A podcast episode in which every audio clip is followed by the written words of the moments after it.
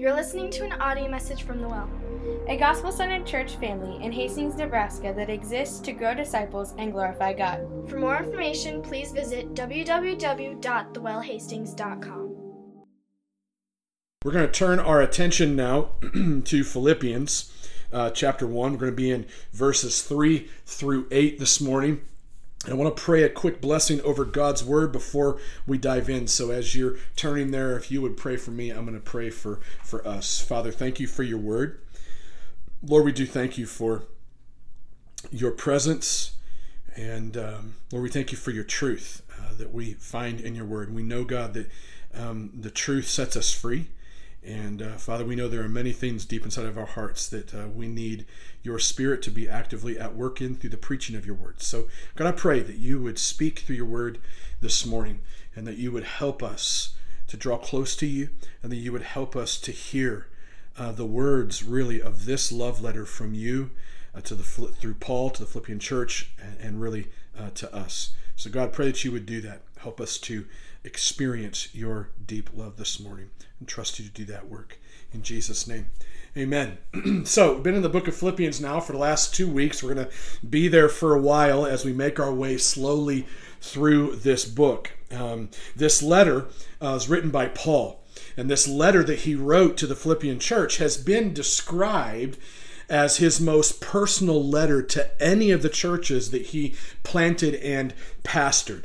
So, uh, the pages of this book, the book of Philippians, uh, they're literally saturated with his deep love, his deep affection, and his deep longing for the church family. Some people have even said that reading this letter from the Apostle Paul to the Philippian church is kind of like eavesdropping on someone else's love letter. Like, get that in your mind for a minute. Like you're reading somebody else's love letter.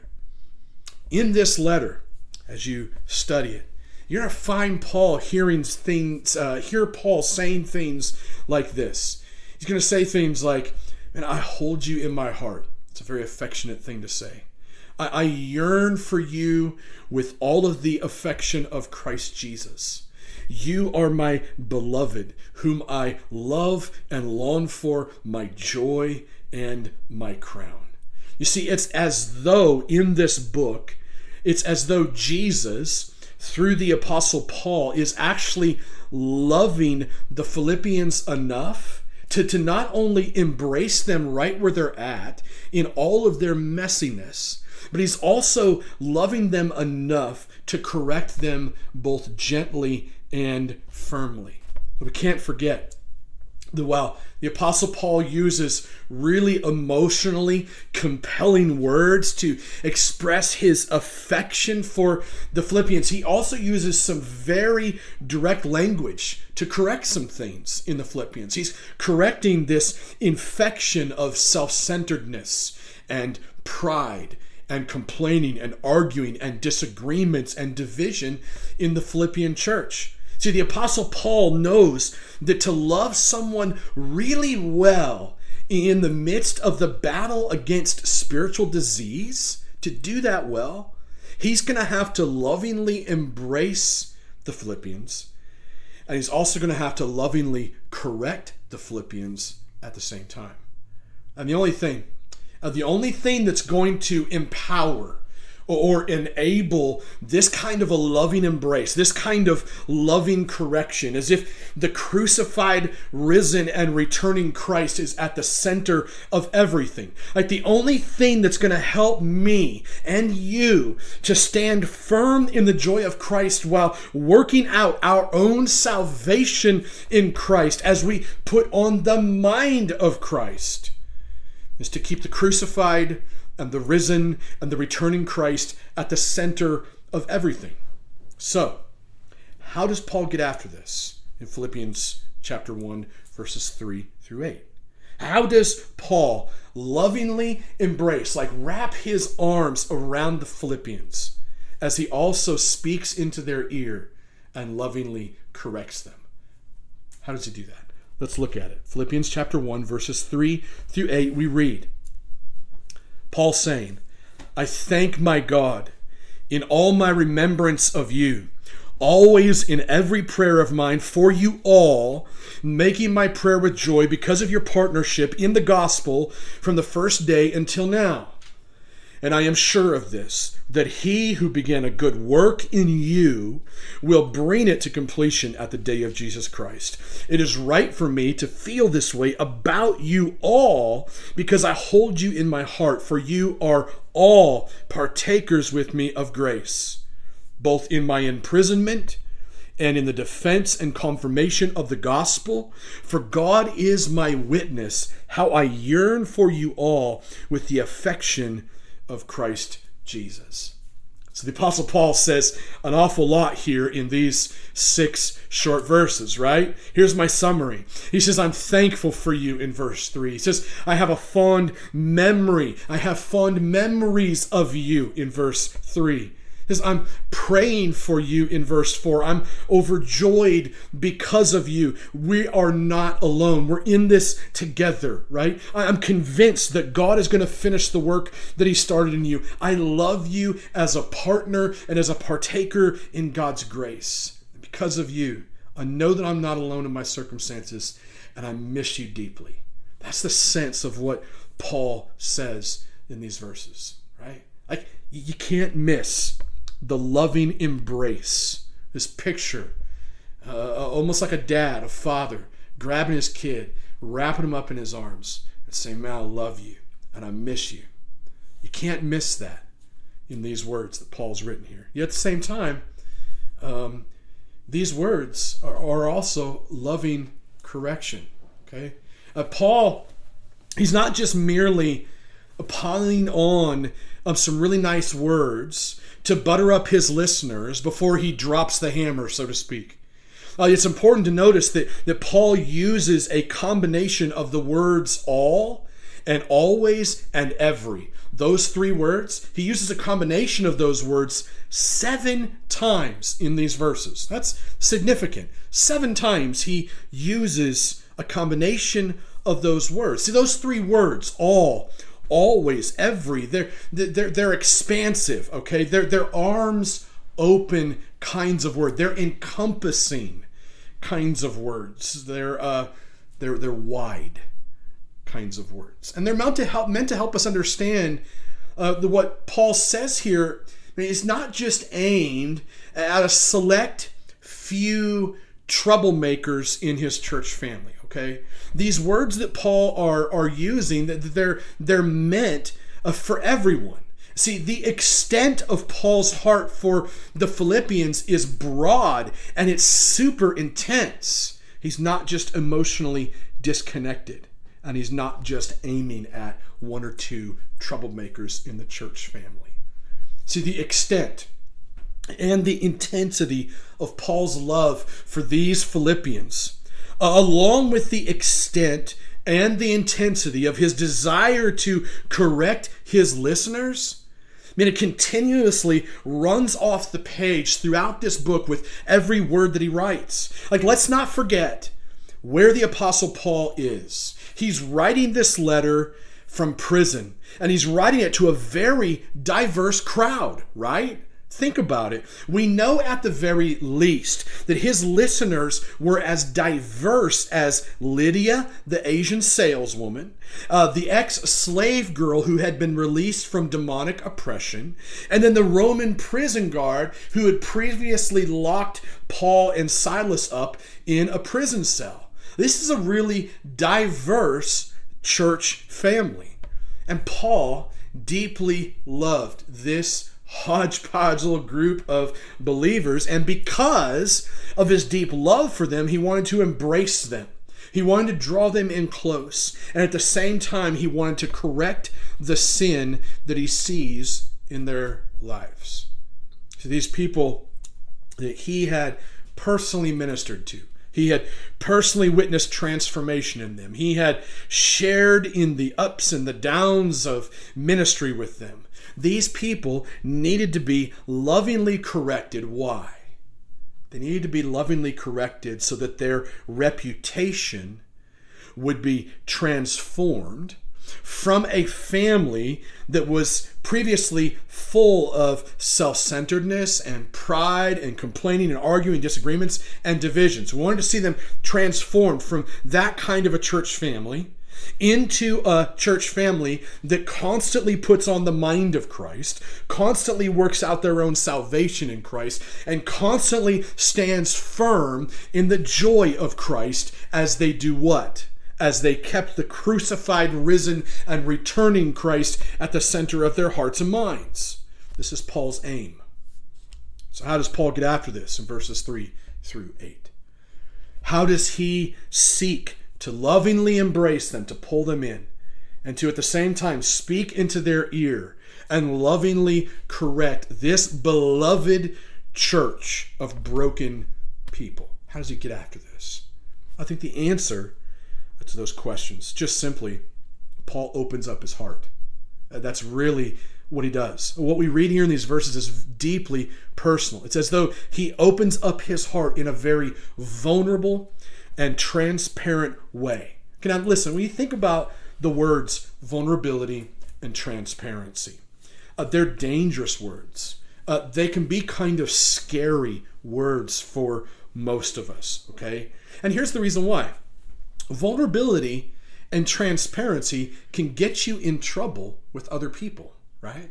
Because it allows other people to see the messiness the junk that's really deep down inside of you, when you stop glossing things over and you start talking about the reality of your anger, your frustration, your anxiety, your worry, your doubt, your fear, your lust, when you start talking about the reality of those things present in your heart, it can be very dangerous because you're letting other people see the real you deep down inside. Now, here's the thing for the Apostle Paul and for us, it's a very dangerous thing to practice vulnerability and transparency, especially if you have legalists and moralists in the room. And here's the reason why legalists and moralists can't be honest about their shortcomings, okay? They just can't be. Uh, they can't be honest and transparent and vulnerable about their sin. The reason why is that a legalistic person and a moralistic person, something that we all have a tendency to, uh, we, when we slip into those um, shoes, uh, we're more concerned at that point with keeping up appearances, right? It's this appearance of godliness rather than growing in true godliness. Now, Paul, in other places in Scripture, specifically 2 Timothy 3 1 through 5, talks about that kind of an issue. And let's not forget, let's not forget where the Apostle Paul is at, right? As we're talking about legalistic, moralistic tendencies, and Paul being vulnerable and transparent, he's in chains, right? He's in prison. He's chained to a Roman guard.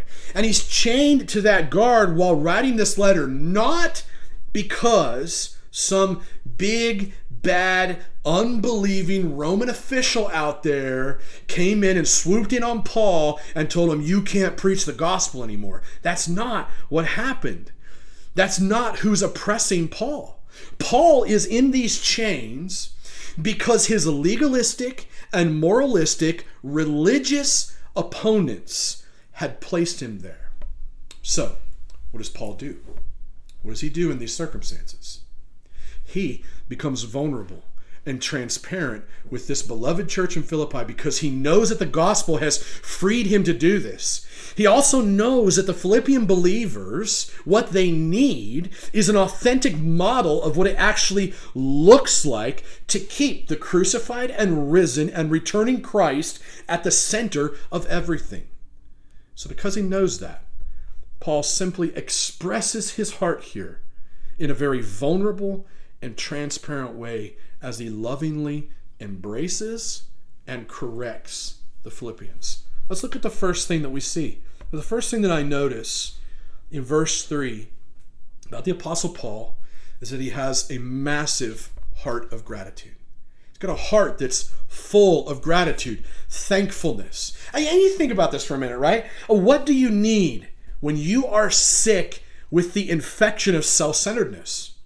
When you are sick with the infection of pride, when you start to complain about things, when you start to argue with everybody around you because you just have to win the fight, when you are stuck, you've locked horns, you're in disagreement with a whole bunch of people around you, when you recognize that there's division in your relationships, what do you need the most?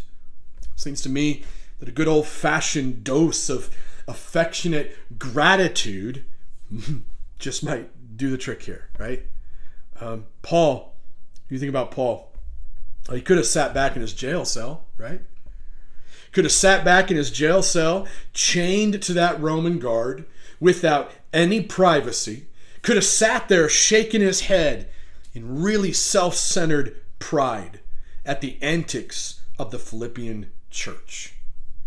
He could have complained to the guards about these immature believers. He could have couched it in all sorts of religious language, right? Like, I'm just righteously indignant at that silly little church. How could they act this way while I'm sitting here in prison? They call themselves Christians? Like, that could have been Paul. He could have spouted off some really argumentative words. He could have let the Philippians know just how disappointed he was with them, how he disagreed with them vehemently. But that's not the way Paul rolls, right?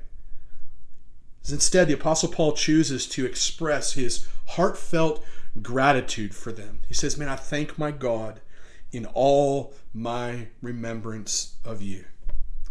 Now, my friend Mike Sander, I have to quote him um, he reminded me uh, last week uh, that while we often say that actions speak louder than words, reactions speak louder than actions. Because here's the deal you can train yourself to act a certain way and behave a certain way in front of certain people, but your reaction to something speaks louder than those actions. Not that those actions aren't important, reactions speak louder than actions, which tells me that reactions speak louder than your words. See, Paul is reacting. He's reacting to his knowledge that the Philippian church is infected with sin. And his reaction is kind of like a vaccination, right? It's like a vaccination as he vulnerably and transparently expresses his gratitude, his thankfulness for them. Gratitude basically inoculates the infection of self centeredness and pride and complaining and arguing and disagreements and division. See, Paul knows deep down inside, and he deeply believes that the Philippians are actually gifts from God in his life, and so he gives thanks to God for them. Here's my question for you Who are you thankful for today? Let me let me press that question a little further. Who are the really tough people in your life? Who are the really tough people in the world out there that you need to be grateful for? Thankful for, the people that are hard to deal with. Uh, those people uh, are gifts from God too because they're meant to act like sandpaper on your heart, meant to reveal the reactionary impulses of your heart when they rub you the wrong way. Instead, sadly, most of us want to focus on the fact that they rubbed us the wrong way. How dare they? Rather than focusing on what needs to happen in the reactions of our hearts. Does your heart well up in gratitude? Is that your reaction to difficult, hard people? How about the second thing? Second thing we notice is a heart of joyful prayer, verse 4, right? Now, it's often been said uh, that it's really hard to stay angry with someone when you genuinely pray for them. Okay, it would seem that the Apostle Paul, in these verses, uh, it would seem that he would have a, a good reason, uh, at least a good reason, to be righteously angry with the Philippian believers, given the circumstances of his current situation. He's in chains for preaching the gospel. The people that he loves deeply, they're acting like selfish fools, right? Um, they're slipping into being concerned for their own welfare. They're spinning out in spiritual pride They've given themselves over to complaining about their circumstances rather than being content. They've become preoccupied with arguing amongst themselves. They're divided over these little disputes that have become these major disagreements. How do you stop the madness, right? How do you stop this kind of madness and bring people back to their senses? Well, here's what Paul does. He says, I'm praying for you joyfully. Catch that. I like praying for you joyfully, right? Uh, he's not praying for them that God would drop fire bombs down from heaven and rain judgment on them, right? He's praying for them joyfully. He models for these believers what it looks like to walk in the freedom of the gospel despite your surrounding circumstances. He expresses what I think is authentic, real, genuine, not fake, not pretend, not plastic face. Oh, I love you, brother or sister. I'm praying for you. While deep down inside, it's like, I can't believe they act that way. Right? And then you go home complaining to your wife or your husband or your kids about them. That's not what Paul's doing. I think Paul's being authentic, genuine in his joy filled practice of praying for these believers so that they can see, observe that he's lovingly embracing and correcting them at the same time. What is it that motivates Paul to pray with joy despite his surrounding circumstances, despite any frustration that he uh, is feeling about the Philippians? And the answer is this the Apostle Paul knows that they belong to one another. He knows that they belong to each other. And they belong to each other because of the work of Jesus at the cross and the empty tomb. Which brings me to the third thing that we see in Paul. In Paul, we see a heart of belonging in verse 5. See, when do you feel the most alone? When is that for you? When do you feel the most alone? You see, when I uh, begin to think that I am all alone in my circumstances, nobody is experiencing what I'm experiencing, right? In those moments, I begin to get a little bit more self centered. I think about poor, pitiful me, right? That's what I do. I pridefully begin to think that the world revolves around me and all of my problems. I start complaining about all of the things that frustrate me and just make me angry. I begin to argue with everyone around me. My circumstances are worse than yours. Fall into this trap of believing that uh, minor disagreements, secondary disagreements, are actually primary, major reasons for division. And the result of this cycle is that while I began and I started with feeling alone, um, I end that whole cycle feeling more alone than I did to begin with. It's an ugly cycle. And there's one word for all of it it's called sin, right?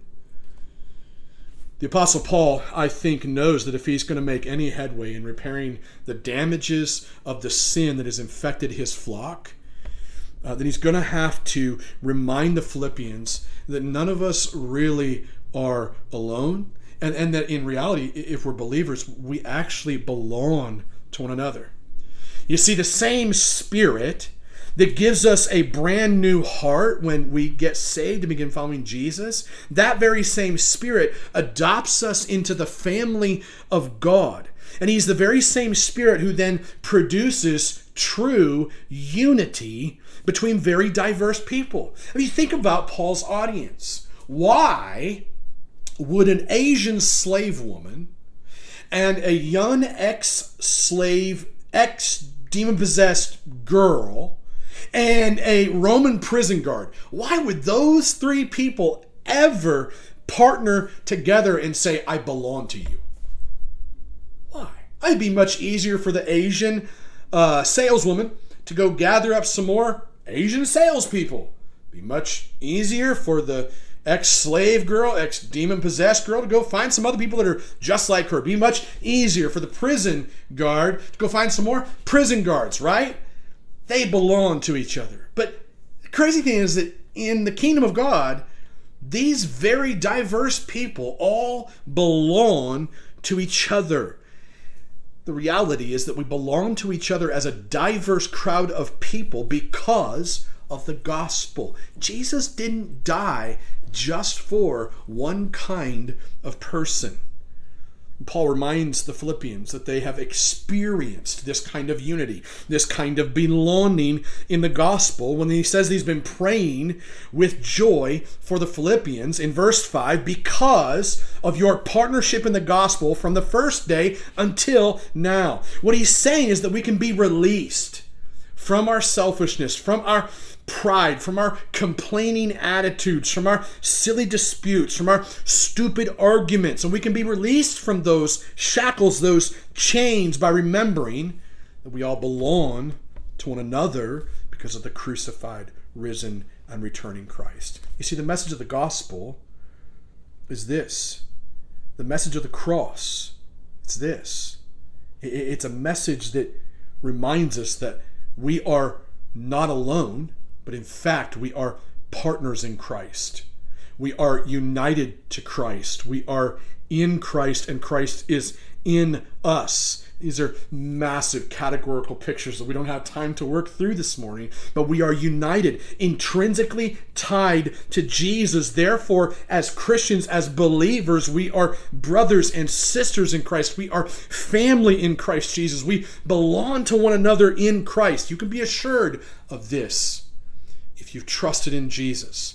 Uh, which then brings me to my next observation from the text in verse 6, right? See that Paul in this verse has a heart of assurance.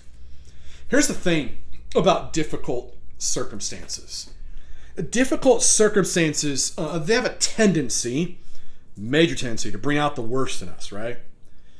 Our fears, our anxiety, our mistrust, our selfishness, our arrogance, our self reliance, our anger, our lust, all of it, all of it comes bubbling out when tough times set in. When tough times roll across the headlines on our TVs, what happens? Our hearts get squeezed. And what comes out of us, what comes out of those hearts then actually proves what's going on inside of us, proves what we rely on proves uh, what we lean on for assurance, proves where we turn to for security, proves where we look to for acceptance and affirmation. You see, when hard times come, uh, we search desperately for something that will give us some kind of assurance of what the future may hold. The things might go back to normal, right? That our spouse will remain faithful, that our kids will get their acts together, that our jobs will be secure, that our cars won't break down, that our bank accounts won't be empty, that our health will remain intact. See, the point is, is that all of us deep down inside, we long for, we desire, we desperately want assurance. We want security. We want acceptance. We want affirmation. We want control. We often look for that assurance in the physical realm. Paul, Paul doesn't rest his heart on some kind of cheap, uh, momentary physical assurance. He knows, Paul knows that while anything good in this physical life is definitely a gift from God, he knows that nothing will give the human heart any kind of authentic assurance outside of the work that God is doing and will continue to do in his children until the job is done. So, you and I, we often start things that we don't finish. But the truth is, God never starts something that he doesn't finish. He never leaves a job half done. This is why Paul says, I am sure of this. I'm sure of this assurance. That he who began a good work in you will bring it to completion at the day of Jesus Christ. Paul is simply saying what I've already said. He's saying that he is convinced that God will finish what he started. God doesn't leave projects half done, he completes what he begins. The work that God will complete in us if you and if I have trusted in Christ, crucified, risen, and returning. It's the Spirit's work of turning stone dead people into living, loving replicas of Jesus. That's what God is up to. Through the work of His Spirit, He's turning stone dead people into living, loving replicas of Jesus. You see, the God who finishes what He begins lets nothing limit the extent of the salvation that He achieves, both for and in the people that He rescues. The reality of that is that I can preach to my heart that the work of God in me is not stopped by my failure. Okay? That doesn't give me license to go sin. If that gives me license to go sin, the question is, well, then is God actually doing work in my heart, right? Do I really comprehend that? Because here's the thing the work of God in me is not stopped by my failures, my self centeredness, my pride, my complaining, my arguing, my disagreements, my division. That sin does not nullify God's work of salvation in and through me. My right standing before God is not changed by my sin. Uh, that's a picture of grace and mercy. This is the kind of grace and mercy that motivates true obedience real, authentic transformation. This is the grace and the mercy that all believers are bound together by, which brings me to uh, my next observation again. In verse 7, we see in Paul a heart of fellowship. We see a heart of fellowship. Once again, Apostle Paul returns to a theme of belonging from verse 5, right? When he says this in verse 7, says, It is right for me to feel this way about you all. Now, quick note that word feel is it, it, it doesn't it's not just about emotional feeling um, it, that word feel in the greek is a connection between the heart and the head it's both a knowing and a feeling together the word for that uh, would better be rendered i am convinced it's right for me to be convinced this way about you all because I hold you in my heart, for you are all partakers with me of grace. Another word uh, outside of convinced would be convicted. Okay? It would be right for me to be convicted this way about you all. My head and my heart the way that I think and the way that I feel are tied together. And I hold you in my heart, for you are all partakers with me of grace both in my imprisonment and in the defense and confirmation of the gospel. You see, what Paul is saying here is that he loves the Philippians as partners and partakers and fellow recipients of God's grace. Okay, the word partnership from verse 5 and the word partakers in verse 7. Uh, this is the word that we commonly call fellowship. Okay, fellowship is is much more than just an emotional feeling. It comes from the word in the Greek koinonia. That's the Greek word. And that word simply means to share something intimately.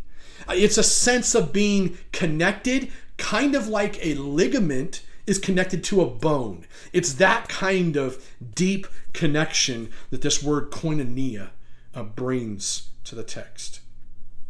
In, in biblical thought, uh, the concept of fellowship here is much much deeper than just a physical fellowship where we share belongings with each other or food with each other or even physical touch with each other although at times in the bible it is used for that in most places it means something much deeper than that and even those things on the physical surface are flowing out of something on a deeper level the idea here with this word koinonia fellowship is that we are a fellowship of God's grace. Okay?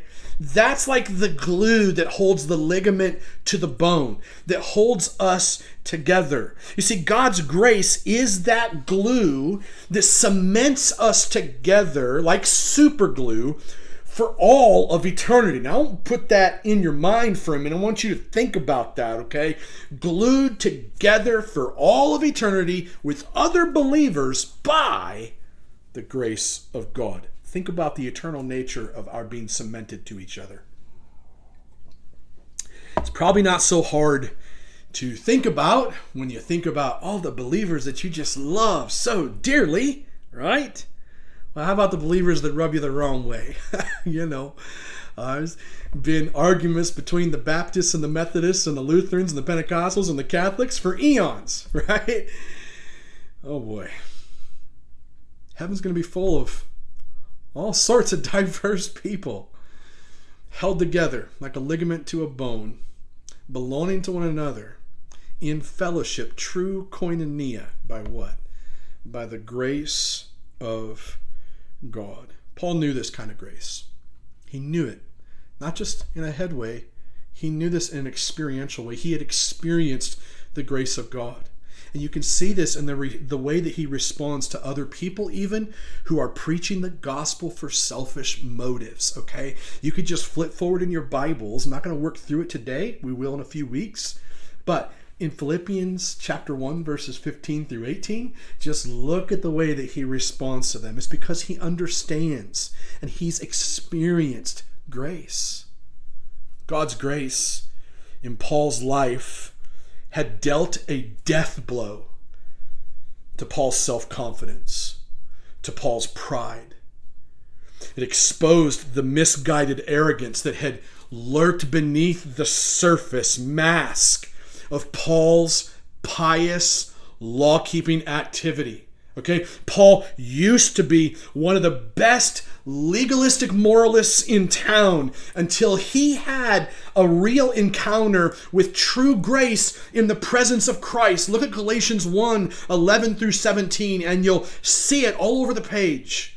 This same grace that had dealt a death blow to Paul's heart and at the same time dealt a life blow to it, bringing it to true life. That same grace constantly answered the accusations of Paul's insecure conscience, and it assured him that the gift of Christ's righteousness actually provides a firm foundation for confidence in the Lord's approval. What more could you and I really want as broken, sin infected people? other than to have the Lord's approval, to have God, the Father, step into your life in the messiest of sinful moments and embrace you, wrap his arms around you, and to speak into your ear and say, I see you. I see all that mess, and I love you completely. Like, that's the kind of embracing correction lovingly that every one of us needs. The affirmation that God has accepted us. This kind of grace in Christ Jesus through his work at the cross, this kind of grace was the glue that bonded Paul's heart to the hearts of the Philippians. And it's the same glue that would also cure the Philippians of their self centeredness, their selfish pride, their complaining hearts, their gossip filled arguments, their inflated disagreements, and their petty divisions. This grace would do that. You see, Paul's conviction here, what he's convinced of, is that grace is the medicine that deals the death blow to every strain of sin that could infect a church body. You see, being a constant recipient of God's grace, it turns you, listen, into a dispenser of God's grace. Because what you put in is what comes out. I always tell people, man, garbage in, garbage out. You, you sit there and you contemplate and you think about garbage, what's going to come out of you? Garbage. But if you put godliness in, guess what comes out? Godliness. If you put grace in, guess what comes out? Grace. Being a constant recipient of God's grace turns you into a dispenser of God's grace. And catch this when the church becomes full of dispensers of God's grace, what happens? The gospel becomes front and center in the church. The gospel gets defended, the gospel gets confirmed. You see, this is the beauty of God's grace a, true, real, authentic, genuine encounter with true grace in the presence of Jesus. It puts skin and clothing on the gospel. And this is what it means to have a heart of fellowship in God's grace. Sixth thing that we see, and it's the final thing in Paul in the text, is a heart of affection.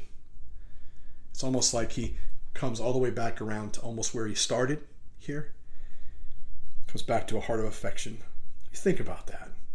How, how difficult is it for you to truly, uh, emotionally, thoughtfully, uh, affectionately express your love for someone, even when they fail to meet your expectations? When fellow Christians, and, and let me tell you something, when you and I can't or won't do this for fellow Christians, um, we we can't and won't do this for unbelievers either. But when fellow Christians and unbelievers around us in the world, when their offenses, or when their defects loom large in our minds, that happens simply because we have lost sight of the marvel that all of us are recipients of God's abundant grace at some level or another. All right? Even for an unbeliever, the air that we all breathe is evidence of the extension of God's common grace to all of us. Paul is able to express his deep affection for the Philippians here when he says, God is my witness, how I yearn for you all with the affection of Christ Jesus. And when he says this, he's simply saying here that he misses the Philippians dearly, deeply, despite their inconsistencies, despite their failures, despite their foolishness. You see, in these final words, what we see is we see the depth, once again, of the Apostle Paul's deep compassion and affection for really messy really misguided, really sin infected people. And here's the thing it's not that the Apostle Paul has a problem with using sharp words or harsh words to correct and to inoculate the infection of sin in the church. Paul's writings to uh, other churches and even to the Philippians later on down the road in, in, in, in other chapters, man, those he's going to have words that are going to be laced with some harshness for sure. And sometimes harshness, being sharp with your words. Sometimes that's exactly what the doctor orders, right? You get someone's attention. But even harshness, even sharp words, must be tempered with compassionate, grace filled affection if the pill is going to do its work.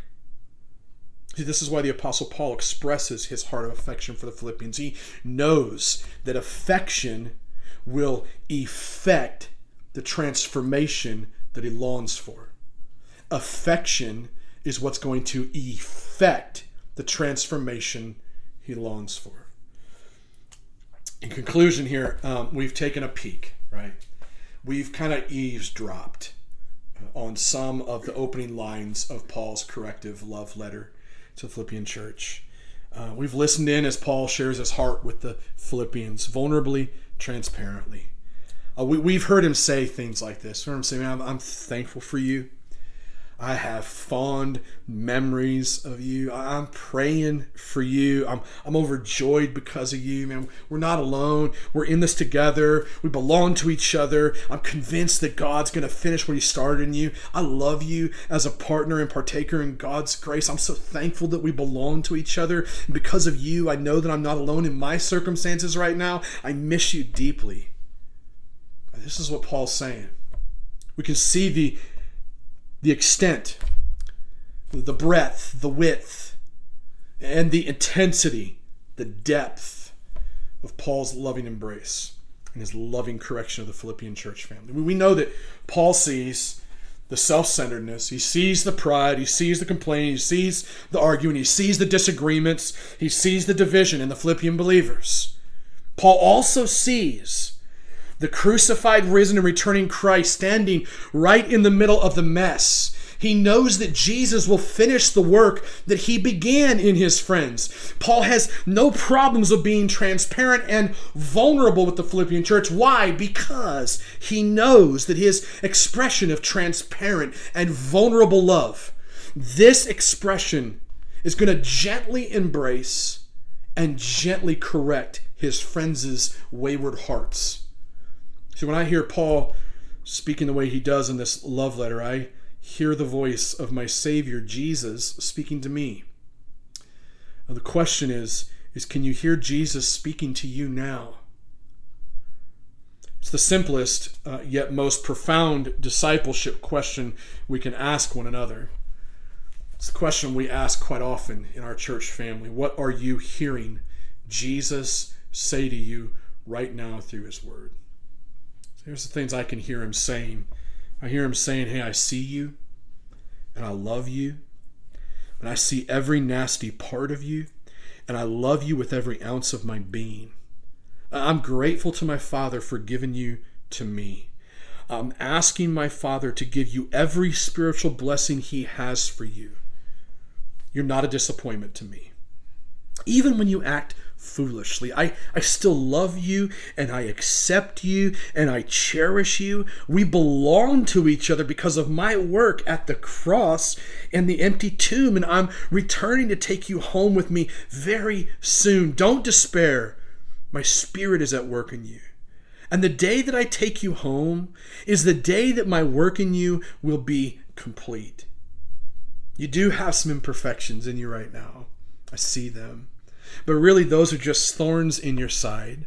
And those thorns are meant to keep you focused on me. My grace is sufficient for you.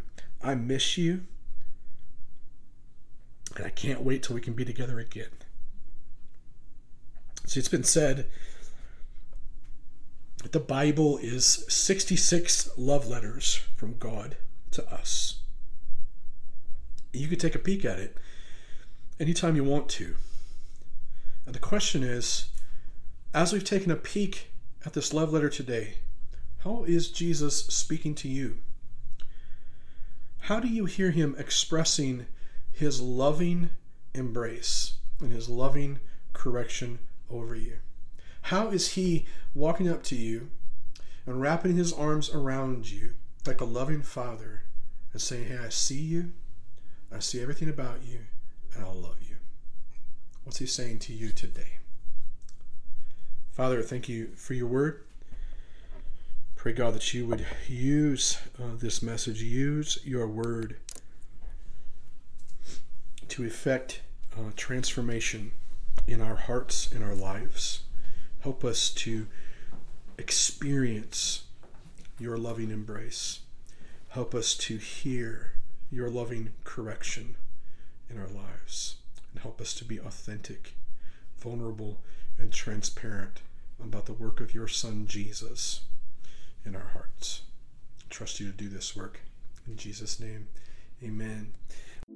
You're listening to an audio message from The Well, a gospel centered church family in Hastings, Nebraska that exists to grow disciples and glorify God. For more information, please visit www.thewellhastings.com.